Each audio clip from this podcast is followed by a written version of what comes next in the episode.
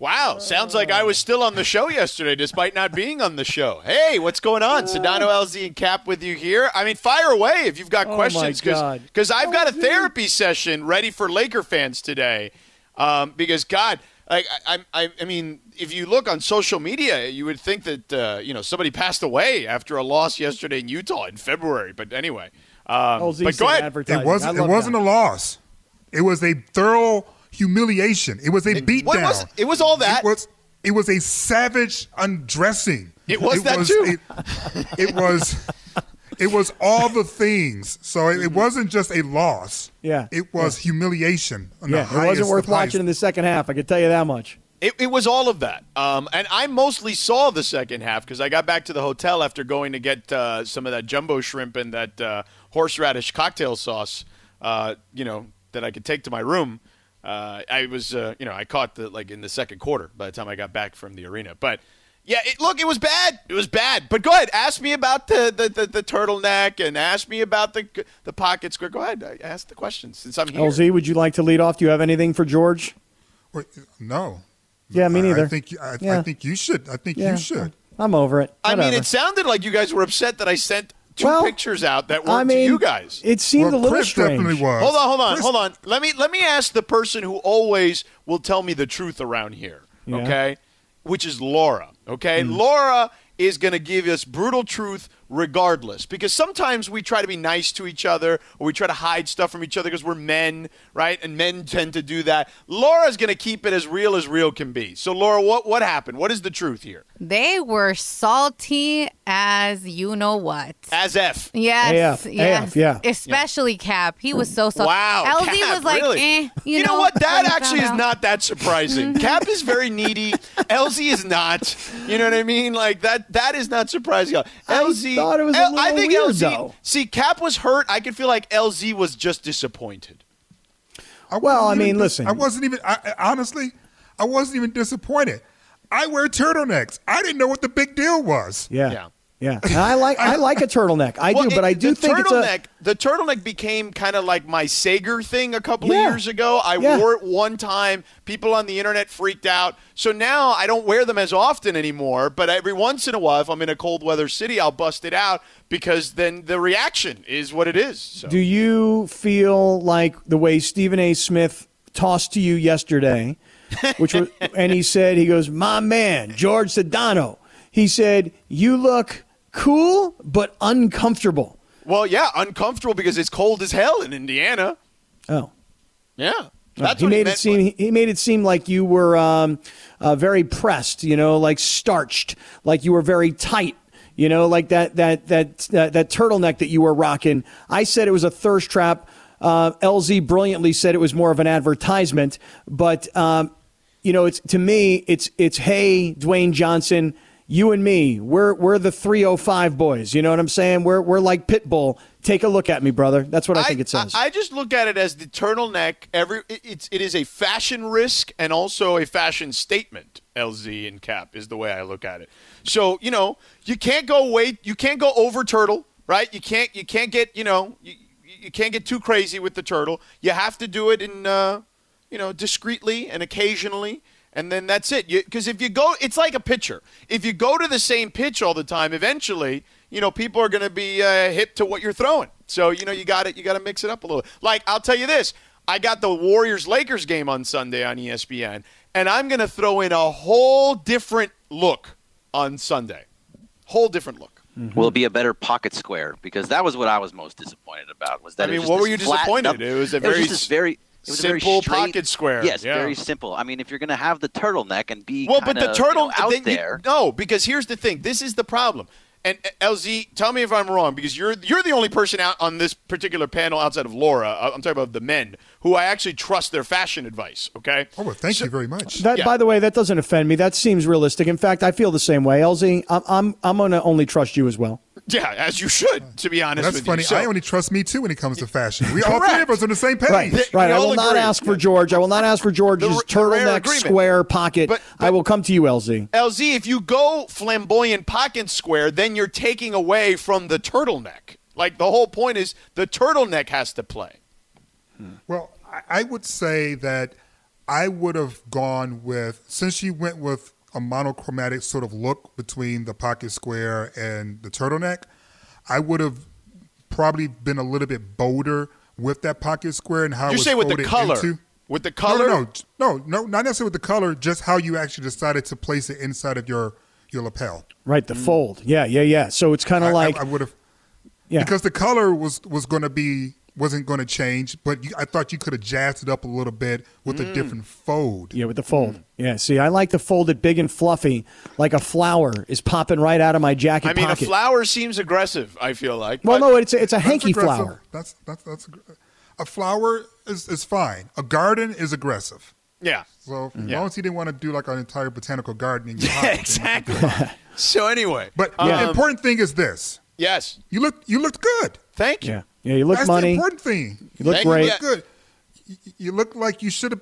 You look like you were a former player that decided to stop by and just do like a little, sideline reporting to help the guys out. Yeah, I did. Which, by the way, was an experience being at a game with actual fans. How many? 2,300. All right, 2,300 people. How close is the closest fan to the floor? Probably like fans. Probably like 10 rows up. Mm-hmm. So there's no courtside Karens there. No courtside Karens there. The only people allowed courtside are like team personnel types. Mm-hmm. 2,300 people. Okay, go ahead. Yeah, and it was certainly interesting. I mean, I think that there's only so much canned noise that you can take, right? Like, nobody's dumb, Like, yeah, it helps the TV product, I think, but when you're actually in the building, you're looking around, you could see people. Not there. So at least there you can see people reacting, right, to stuff happening. So I thought that at least created a better environment to be in. So it was the first place I've been to with actual fans. LZ, and it was what the first time that LZ, had fans. Let me ask you, what was the last live sporting event you were at? LAFC. Okay. Like March 8th, I think it was. Okay. Whatever. The LFC match that was right after – who played second? It was the Clippers. So right after the Clippers game, I went to LAFC. And that was the last live sporting event. For me, last one, not the ass, but here goes. Last one was Sacramento hosting New Orleans the night that the NBA shut down. So the game actually never got played, left at the pregame. George, I am very curious to know, because you're there, we're not, what it is like. 2,300 people, you're doing a pregame report, the DJ is behind you scratching and making the noise for a small number of people. So what is it like with that small number of people in an NBA arena for an NBA game? No, it was nice. It was nice. Like I said earlier, it's nice to be able to look around and see people reacting, right? And not just it be canned noise. I didn't think the crowd was like this overwhelming crowd, which was strange because it was a pretty close game throughout. But like, for example, I was watching, because the Warriors were on a back-to-back, I was watching the Warriors game in New York, and it was the first time they had fans at the Garden, and on TV it was audible that you could hear those people reacting. And Mike Breen was also on that game. Obviously, he was at the arena in Madison Square Garden the night before, and he was doing the game from home yesterday, but we were talking on Zoom prior to the game when we were talking to the coaches. Mike told me it felt like different for him calling a game that way. So Indiana, not as much. For whatever reason, the fans weren't super duper into the game. But there was at least some emotion in the building, which I thought was nice. Okay.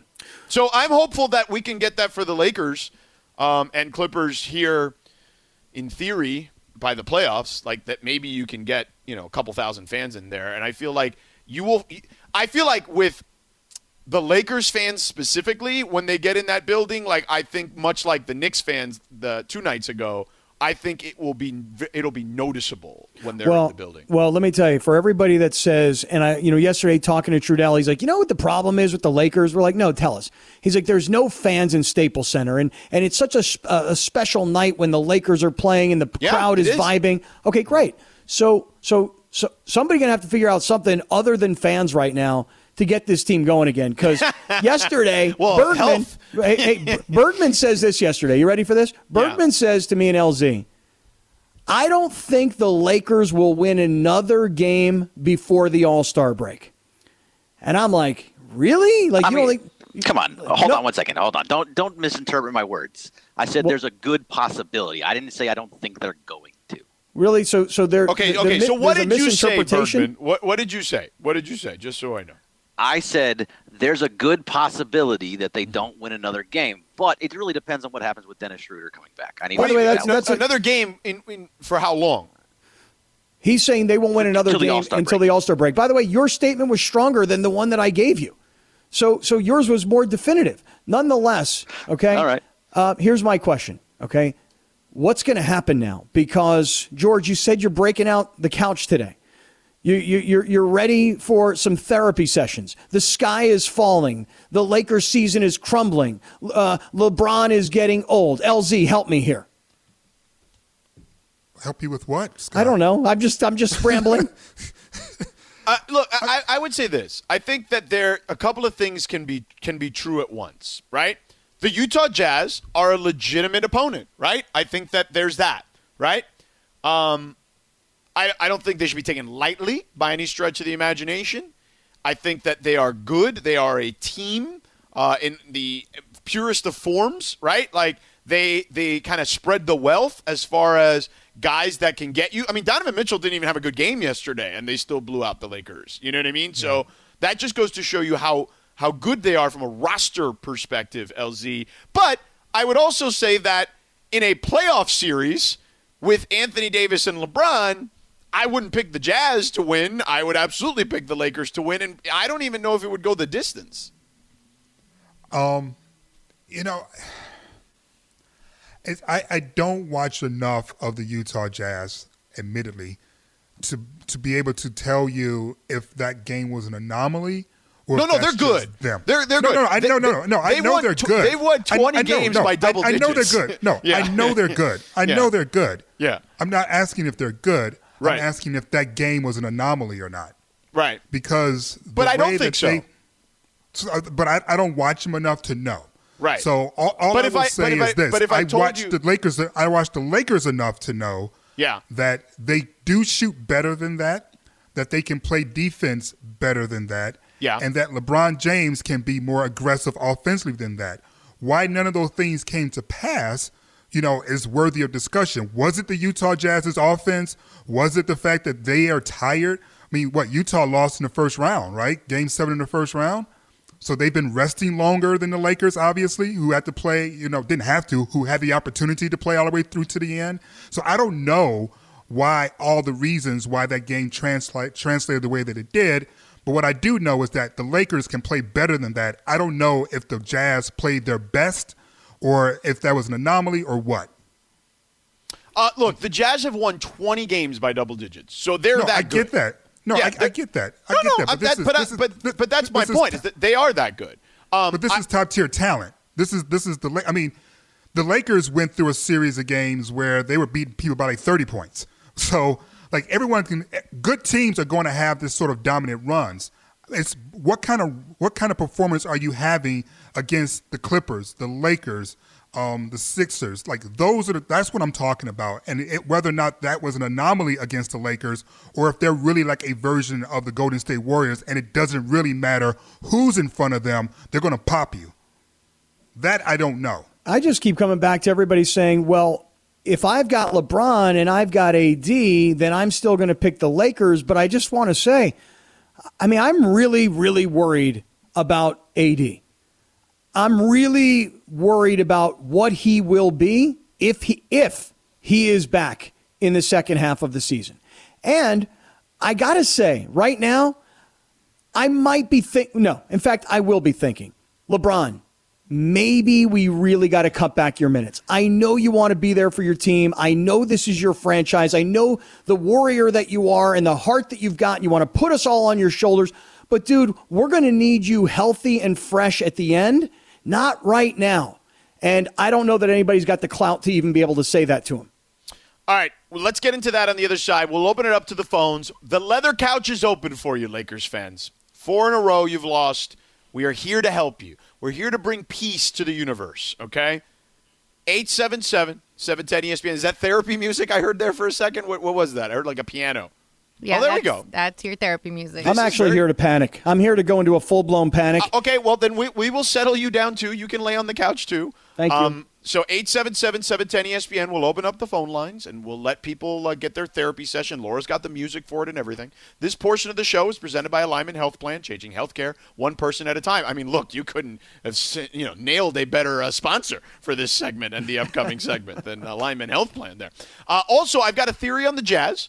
But we'll answer Scott's question. We'll take the therapy calls, and we'll get into this Jazz theory that I have in a few moments. And don't forget, coming up at 4:30, a new name, trying to win $180. So you got 18 minutes to register, and it's very simple. All you got to do is text the word "mission." That's MISSION to this number 40705. That's text the word "mission" to 40705. All right, so we'll get to all that coming up next. Hi, it's Mike Greenberg letting you know ESPN Bet is ready to take you through all the biggest sports moments this spring. The official sportsbook of ESPN has exclusive offers and markets from Scott Van Pelt, Stephen A. Smith, and me, plus many more. From the playoff intensity to finally getting out to the ballpark, there's no better time for sports fans. Sign up today. New users get a bet reset up to $1,000 in bonus bets if your first bet doesn't win. Download ESPN Bet today. What a play. Must be 21 plus and present in select states. Gambling problem? Call 1-800-GAMBLER. Terms and conditions apply. See app for details. Oh, Chamillionaire. I haven't heard this song, I think, in like easily 10 or 12 years. But it takes a minute to ramp up. But it's a good jam. I'll wait. Do you remember it, LZ? Chamillionaire? Riding Dirty? Yeah, it does take a long time, though. I also remember it's got a long ramp up. Yeah. The Weird Al Yankovic version as well. Oh, my God. The Weird Al Yankovic version is fantastic, too. This is taking a long time to get going, by the way, after all that excitement of McVay's coming on and everything else. Why are you the bit killer, by the way? I don't know. Oh, the Laura. Laura gave you What happened, Laura? Why is he the bit killer? He just doesn't play into the bid. Well, you know what it is? I just think you know what, Scott? What it's probably this. We're a weird bunch to just jump right into, okay? Because here's the thing. Let me explain this station to you, okay? Because I've been here now, almost 5 years, right? So it's 4+ years. So I got a good sense of what goes on here, okay? Okay. Everybody's LZ, and you and can certainly attest to this. Everyone's got their own little crazy, okay? Like that's just it, right? And Morales is the puppet master of all of it, okay? He is the puppet master is the perfect way because he is pulling the strings. And he's getting you to react. He's getting me to react. He's getting LZ to react. He certainly gets under Mason's skin. Oh, my God. It is wild how much Mason lets him get to him. And then Ireland kind of messes with him back a little bit, too. But it's just... With Morales, if he's saying you're the bit killer, I don't think that's fair because you've been here like 2 seconds with us here on this show. Well, and let me tell you how I take it. It's a lot to catch up on in like a very short amount of time. But let me tell you how I take it, okay? When you walk into a professional wrestling ring and everybody's booing you, that is your sign of respect. You understand what I'm saying? Yeah. So Morales already coming after me. I'm all in on it. I'm good with it. Now he has. Now let me tell you where he's come up with this, and I blame both of you guys. Just so you know. Okay. We were talking about something a few weeks ago, and I did my brilliant Adam Sandler impression. Both of you guys thought it stunk. Okay, yeah, and then you like just stopped. You just slammed on the brakes. Wait, okay? I love that Bergman just snuck in. It did. It did. Just, randomly. Go ahead. It was very well placed by you, Bergman. You have been replaced as the bit killer. You have been replaced. You have made Bergman the happiest man alive, Kaplan. But go ahead. Oh, it feels so good. Go, Cap. I know. He's so happy. He's so happy. He's like, oh my God, they finally are leaving me alone. What have you? Do you watch Game of Thrones? Of course. Okay, it's like, what was the Night's Watch? Bergman has been replaced on the Night's Watch. I'm free. Bergman, LZ, isn't that what it feels like for Bergman? He's been replaced on the Night's Watch? Oh, LZ, actually, I did have to run to the bathroom. He did text that. I should have read that before I actually went to him. My bad. Really? I didn't see that text either. I didn't see that either. Yeah, so. Go ahead. So that's what it is, Bergman. You've been replaced on the Night's Watch. I'm very glad you're bringing this up, George. I'm very, very happy you're bringing this up because let's take a second here for 1 minute before we get on to the Sedano therapy couch. Mm-hmm. Okay, before you talk all Laker fans off the ledge. Mm-hmm. as the panic meter, at least in my world, has gone from a, hey, five, no big deal, slightly concerned, to I'm pushing up towards like flatlining, okay? My panic meter is going through the roof right now, okay? So before we get on the Sedano therapy couch, this is great that you're talking about this. You can't hide this kind of stuff, right? You and LZ have been working together forever. I was doing nights, doing my own thing, making up the rules because I didn't think anybody was listening. They put me in to hang out with you guys, and the next thing you know, I'm known as the bit killer. Come on. Well, Mason just texted in to you, me, and LZ and says, Kaplan is absolutely the bit killer. I listen every day. He sucks the joy out of every bit. And I said, running to the car to listen, because that's Mason's bit. He's always running to the car to make sure he listens to the show after him. So, which never really happens, just FYI. He sucks the joy out of every bit. Yeah, yeah. He never actually runs to the car. I don't even know if Mason's doing any running, period. I got to be honest with you. I would actually be afraid of Mason running. Do you know that I was on Mason's podcast the other day? And, yeah, I heard you went deep. And you know what? He's got like a still photograph on his Zoom. So, you know, because he doesn't do video, he only does the audio and he records it on Zoom. Yeah. And the picture is from like 25 years ago, you know, when his hair was actually like black or brown, right, you know, before he just decided, oh, forget it. And he just decided to let it go. Yeah. Yeah. He's Distinguished Mace now is what he is. Distinguished Mace. Oh, I like that title. Remember, LZ, when he went Distinguished Mace, he just said the hell with it and just went gray, you know? It's a good look for him. I agree. It's a good look. It's a lot of work. I had to get my hubby, who premature grays, to, you know, embrace it. Yeah, but Steve is like salt and pepper. I feel like he's like Clooney-esque. Oh no, it's salt now, bro. It's salt. Well, I haven't seen Steve in a while. That's true. Since COVID, like it's salt now, bro. The only pepper is when I run my fingers through his hair. Other than that, it's just straight salt. That's funny. So the bit killer, just embrace it. And you know what? What I said, LZ, what you missed was Bergman. I said Bergman has been released from his duty as the bit killer, and it felt nice. Like it's kind of like the Night's Watch in Game of Thrones. He's been relieved of his duty of his watch. Did you release it for Purim? Is that what you did it for? Yes, or? yes, exactly. Okay. Is that now? When is Purim? Is Purim tonight. Bergman, come on. When is it? Are you kidding me? You really are not. You're not a good person of the faith. No. You know what it is? He's Jew-ish. No. Listen to me. It's called West Coast Jew. Okay, it's a whole different kind. All right, I'm an East Coast Jew, but when you come to the West Coast, you become a West Coast Jew. That means like you show up for Yom Kippur for like 20 minutes, you feel good about yourself, and you go back to being a jerk the next day.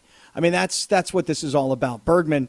Come on, man. Purim, a little Purim tonight. LZ, thank you, my brother. Thank you. Shabbat shalom, LZ. Listen, bruh. You know, I know I'm chocolate on the outside, but the inside is straight rainbow. Straight rainbow. There you go. I pay attention. All right. I pay attention. Speaking of paying attention, let's pay attention to the people who are chiming in at 877-710-ESPN. Let's sneak through this quickly. We only got a couple minutes here because we got to go to the contest. By the way, if you're not registered, text the word mission to 40705. Joe in Northridge. What's going on in the Valley, Joe? Hey, what's up, guys? I just want to chime in on the Lakers, man. Go ahead, buddy. I really feel that we need to manage LeBron now, especially during his – come on! Yeah, man. I don't think the baby agrees with you. I mean, listen to me. Come on. Sorry. That's all right. I personally think we should because he's already up there in age. He's been playing so long, and to win back-to-back championships is hard. You almost never see that. So we need to rest him. I think it's important that the Lakers make it in the top 8 in order to win another championship. Yeah, right no, they'll be in the playoffs. And yeah, they'll be in the playoffs, Joe. And thank you, buddy. Yeah. Take care. They'll be in the playoffs, Joe. Yeah, go take care of that, kids, man. That little baby. Take care of the baby. Yeah, yes. Go deal with the kids, man. You know? Take care of the baby. I agree, though. And I don't know what you guys think about this, but I agree. I think now I've come over to the other side where it's like, you know what? LeBron maybe is actually a human being. He's not superhuman. He can't play 40-plus minutes every night. He can't carry the entire team on his back. And you know what? Going through this losing stretch and needing to rest and then having to deal with the All-Star stuff, I would say now is the time to give him some rest. But I'll ask you guys, Frank Vogel have the clout to sit him, to rest him? I don't think anyone does. I don't think anyone has that clout. Maybe Pop? Maybe? I'm thinking maybe his wife. Yeah. Might be it. I mean, I will say this. That might be it. Spo got him to sit a few games. I mean, like 2 or 3 tops a season. Tops. And I think Ty Lue got him to sit a few. You know, like, so, I mean, I'm not saying Frank can't, but there needs to, you know, and maybe winning a championship has developed that relationship. But I think that LeBron, man, it's not easy. It's not an easy conversation to have is what I would say. I'm sure it isn't. But I feel like it needs to be had. Yes, because I think it's getting evident. I think people are starting to see the toll of having to do so much for so long. And believe it or not, this is the curse of being so good. Yes, agreed. Yeah. Why is it such a hard conversation to have? Why can't you say, and look, I got it. I mean, Frank Vogel, he's got a ring, but it's LeBron's team. So I get it. He's not... He doesn't coach in the traditional sense of I decide who plays when, I pull guys off the floor. But why can't he just say to him, LeBron, you know and I know, for us to win, you got to be at your best later. We gotta reduce the minutes right now. What's so hard? It's not. It's just not easy because it's not what he does. He's not wired that way. Like he wants to play every game. You know that's and he wants to play, and he tends to play long. I mean, if anything, maybe you approach the conversation during the blowouts. You know? Correct. And just be like, yo, we're taking you out early no matter what. Yeah, exactly. If Vogel wants to meet with LeBron to have this conversation, will LeBron take the meeting? Of course. Just making sure. Who does Vogel have to go through to get a meeting with LeBron? I mean, to him, like he's right there. Oh, he actually gets to talk to him. Right okay. Yeah, there's not like an intermediary or whatever. Oh, I thought he had to call like PR people and go through. Well, no, that was David Blatt. David Blatt had to do all that. Yeah, for sure David Blatt had to. There's no question. Let me go to Martin in North Hills. Martin, what's up? What's on the therapy session for you? What's up? How's it going? Big Laker fan. Huge Laker fan. Okay. Yes, sir. Big fan of you guys to show up. But anyways, I am getting concerned with LeBron's minutes, especially when our players can't shoot their damn threes. Sucks. He needs help. I don't know. We need to trade our players. Caruso not showing up. Kuzma, KCP missing open threes. It's horrible. Well, I will say this, Martin. Martin, thank you for the call, and we'll address that because the trading of the players is a thing that we get a lot, and I'll address that on the other side because our buddy Bobby Marks actually did a huge primer about trade season coming up in a couple of weeks. He did it for all 30 teams. And I'll tell you what he said about the Lakers. We'll do that. Plus, I never got to my Jazz theory, so we'll have all that coming up. And here's the deal. In 3 minutes, we're going to announce who can win the $180. And how you can win $180 is very simple. Register your name by texting the word MISSION to 40705. We'll be back in 3 minutes announcing your name. This podcast is proud to be supported by Jets Pizza, the #1 pick in Detroit-style pizza. Why? It's simple. Jets is better. With the thickest, crispiest, cheesiest Detroit-style pizza in the country, there's no competition. Right now, get $5 off any 8-corner pizza with code 8SAVE. That's the number 8, S-A-V-E. Go to jetspizza.com to learn more and find a location near you. Again, try Jet's signature 8-corner pizza and get $5 off with code 8SAVE. That's the number 8, S-A-V-E. Jet's Pizza. Better because it has to be. Thank you, Chris. Our name today is Matt Figueroa. Matt Figueroa from Whittier. Matt Figueroa from Whittier. I'll anglicize it for you. Matt Figueroa from Whittier.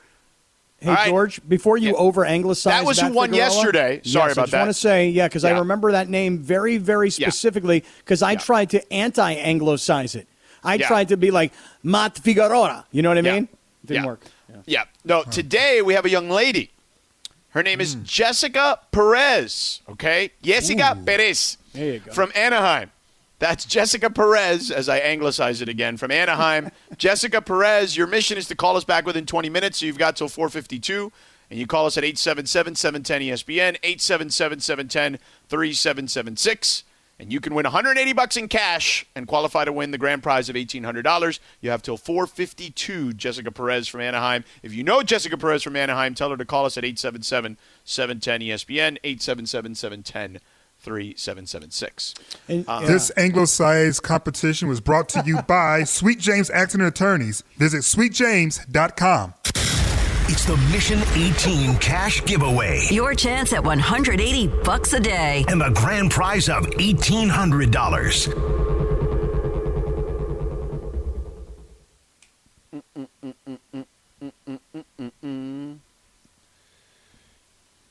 See, I got Ron Burgundy'd there. A little bit. But you know what? The nice thing will be this. You're going to feel great in a matter of moments, because if Jessica Perez calls in, it's going to be awesome.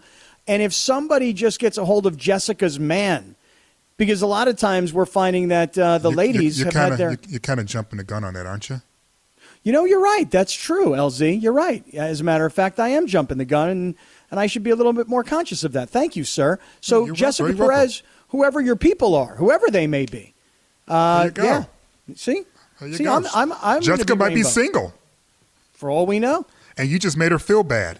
Oh, Jessica, you know. Because she broke up yesterday, girl. And you reminded her by saying her man. Oh, man. I know. Girlfriend, I know. But now we're going to give her $180 at least. And, you know, feel better. Yeah. You're going to feel much better. You know? Yeah. Or you put her on the Sedano therapy couch. I mean, that would work too. You know, we could do that for sure. Right. I mean, maybe she broke up with her man and she doesn't want to be in therapy over the Lakers crash and collapse. Maybe she wants to be on the therapy couch because she has man problems or female problems. Exactly. And I feel like the audience would love to do that. We could do that as a family. Problems, right? Yeah, we could do that as a family and help Jessica. We've made this whole thing up of Jessica's life. We have no idea, but hopefully Jessica's got a great sense of humor too. When she does, she have dogs? I got a cat. Oh, Jessica's a nun, and she's like, I have no idea what you gentlemen are saying. Yes, exactly. Right.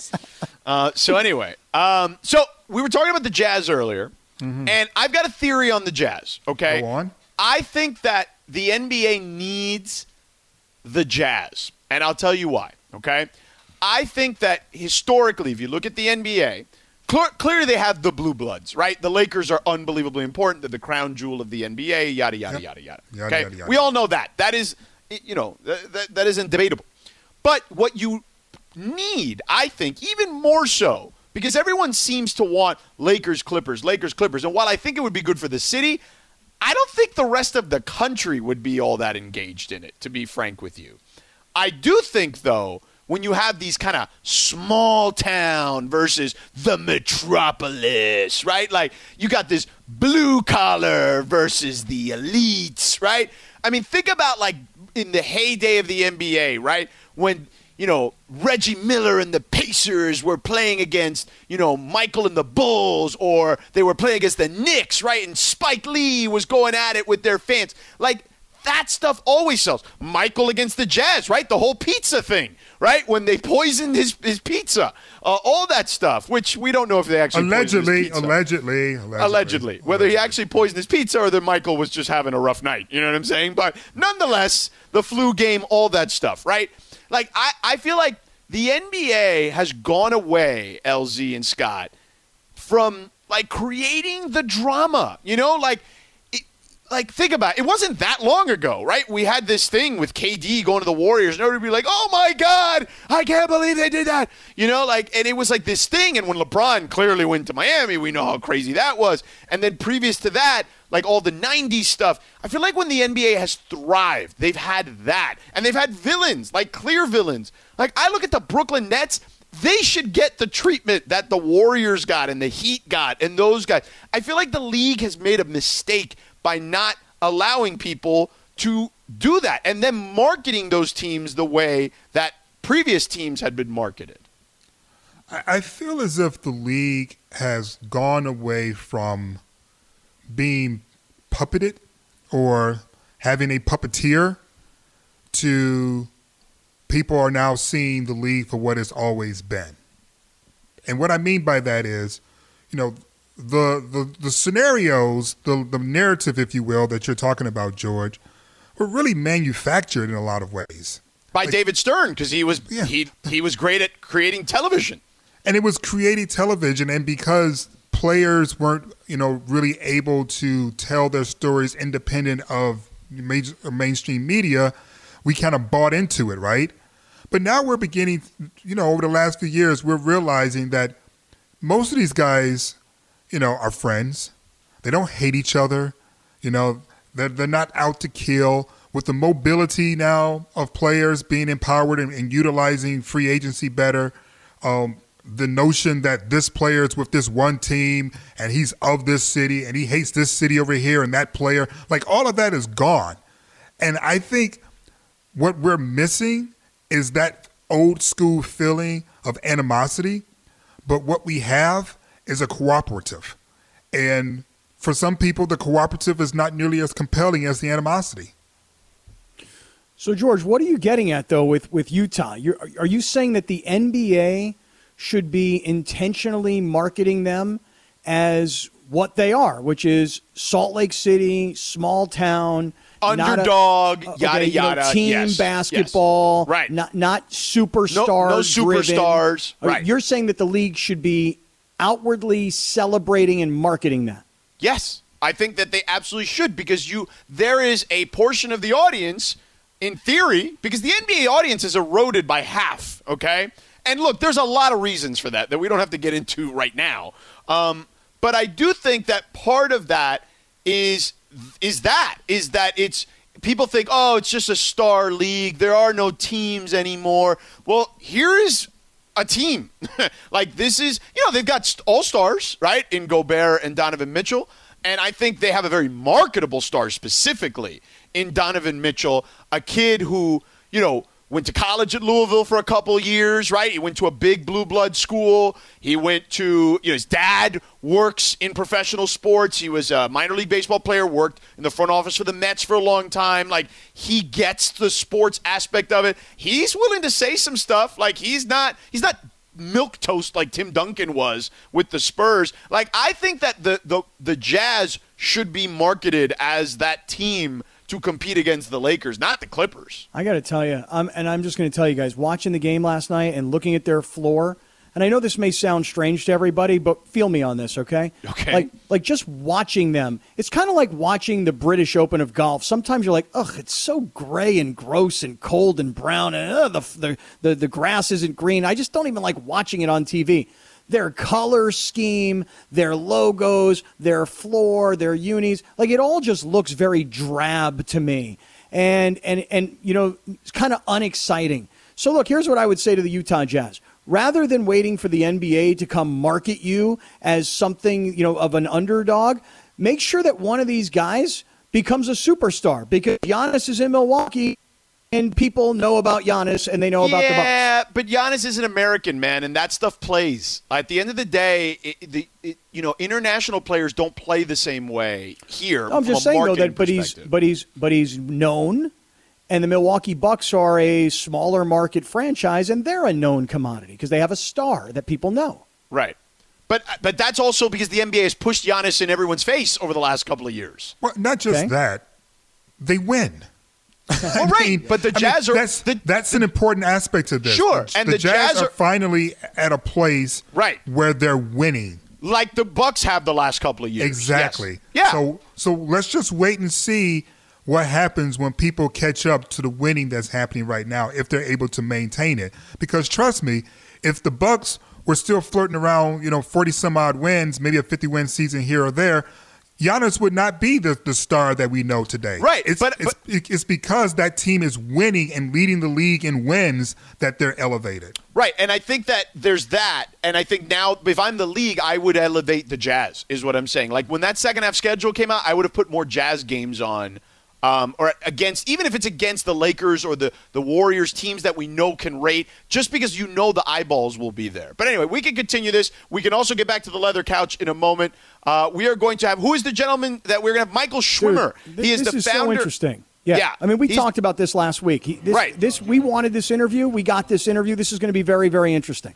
Yeah, he's the founder and CEO of a company that Big League Advance. This is amazing. That advanced Fernando Tatis some money in exchange for a percentage when he eventually signed his contract. So we wanted to talk to him because it feels like a interesting business, and there is risk involved, but also a big payoff, clearly, potentially. So we wanted to talk to him for a few minutes. We're going to talk to him in 2.5 minutes. Sedano, LZ, and Cap here on 710 ESPN. We're still waiting to hear from Jessica Perez. We're trying to give you $180, young lady. So Jessica Perez from Anaheim. Call us at 877-710-ESPN if you want to win $180. You've got another 6 minutes or so.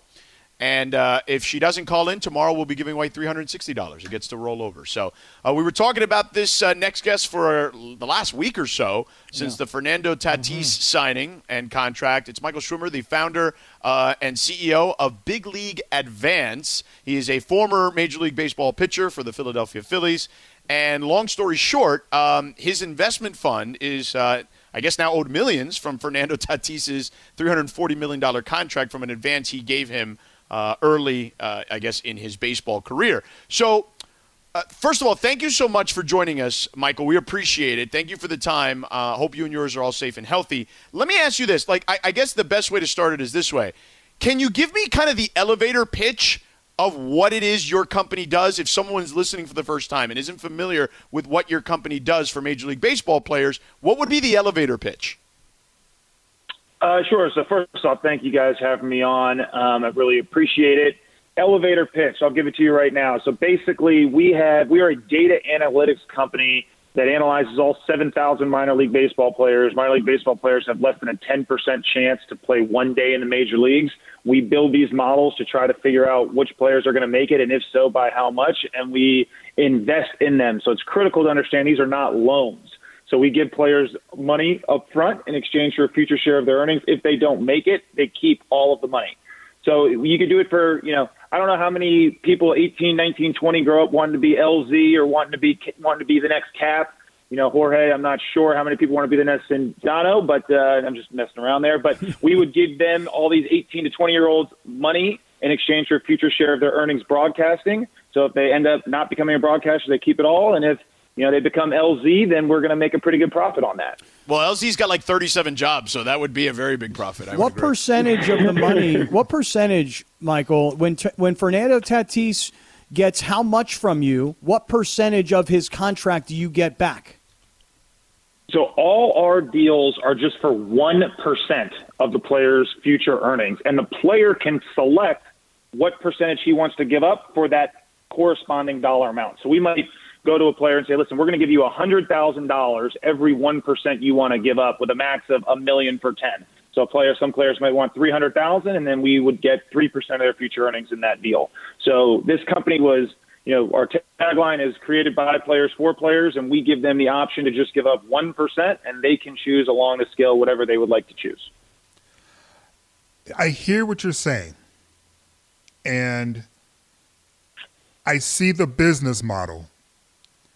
And I want you to help me see how this isn't closer to predatory lending and more towards investing in a future asset. Because it feels to me, on the outside looking in, that when you approach particularly Major League Baseball players who are prospects, who obviously are coming from very little money and do not get paid a lot of money in minor league baseball, that there's an advantage there that you can come in and say, hey, you're making 5 cents to the dollar.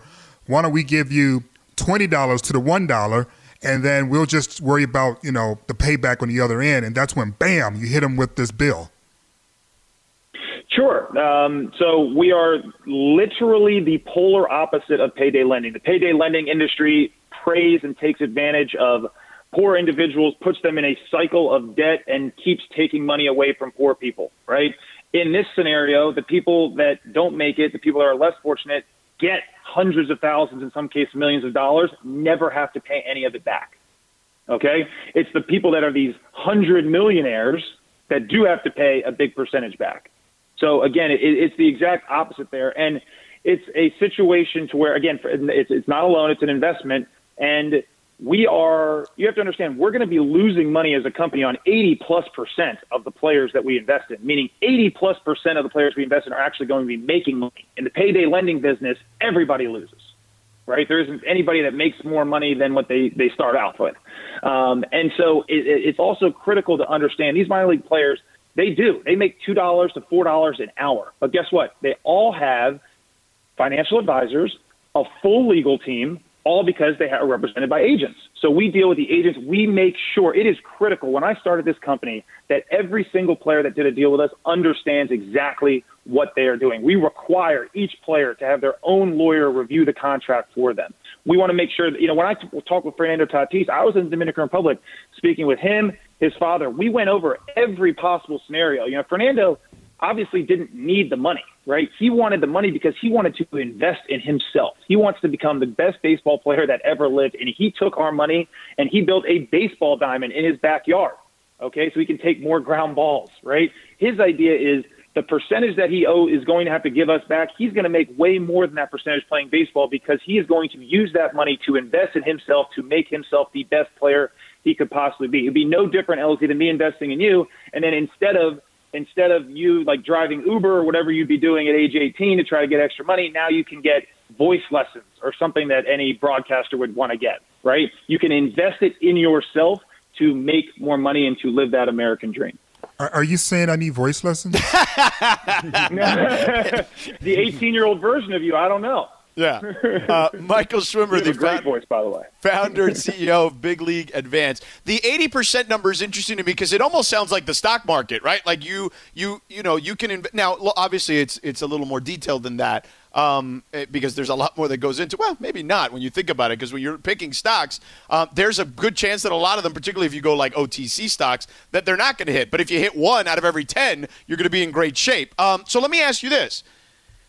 You were a Major League Baseball player. What led you to go into this particular business? Was it something that you were eyeing when you were already a player?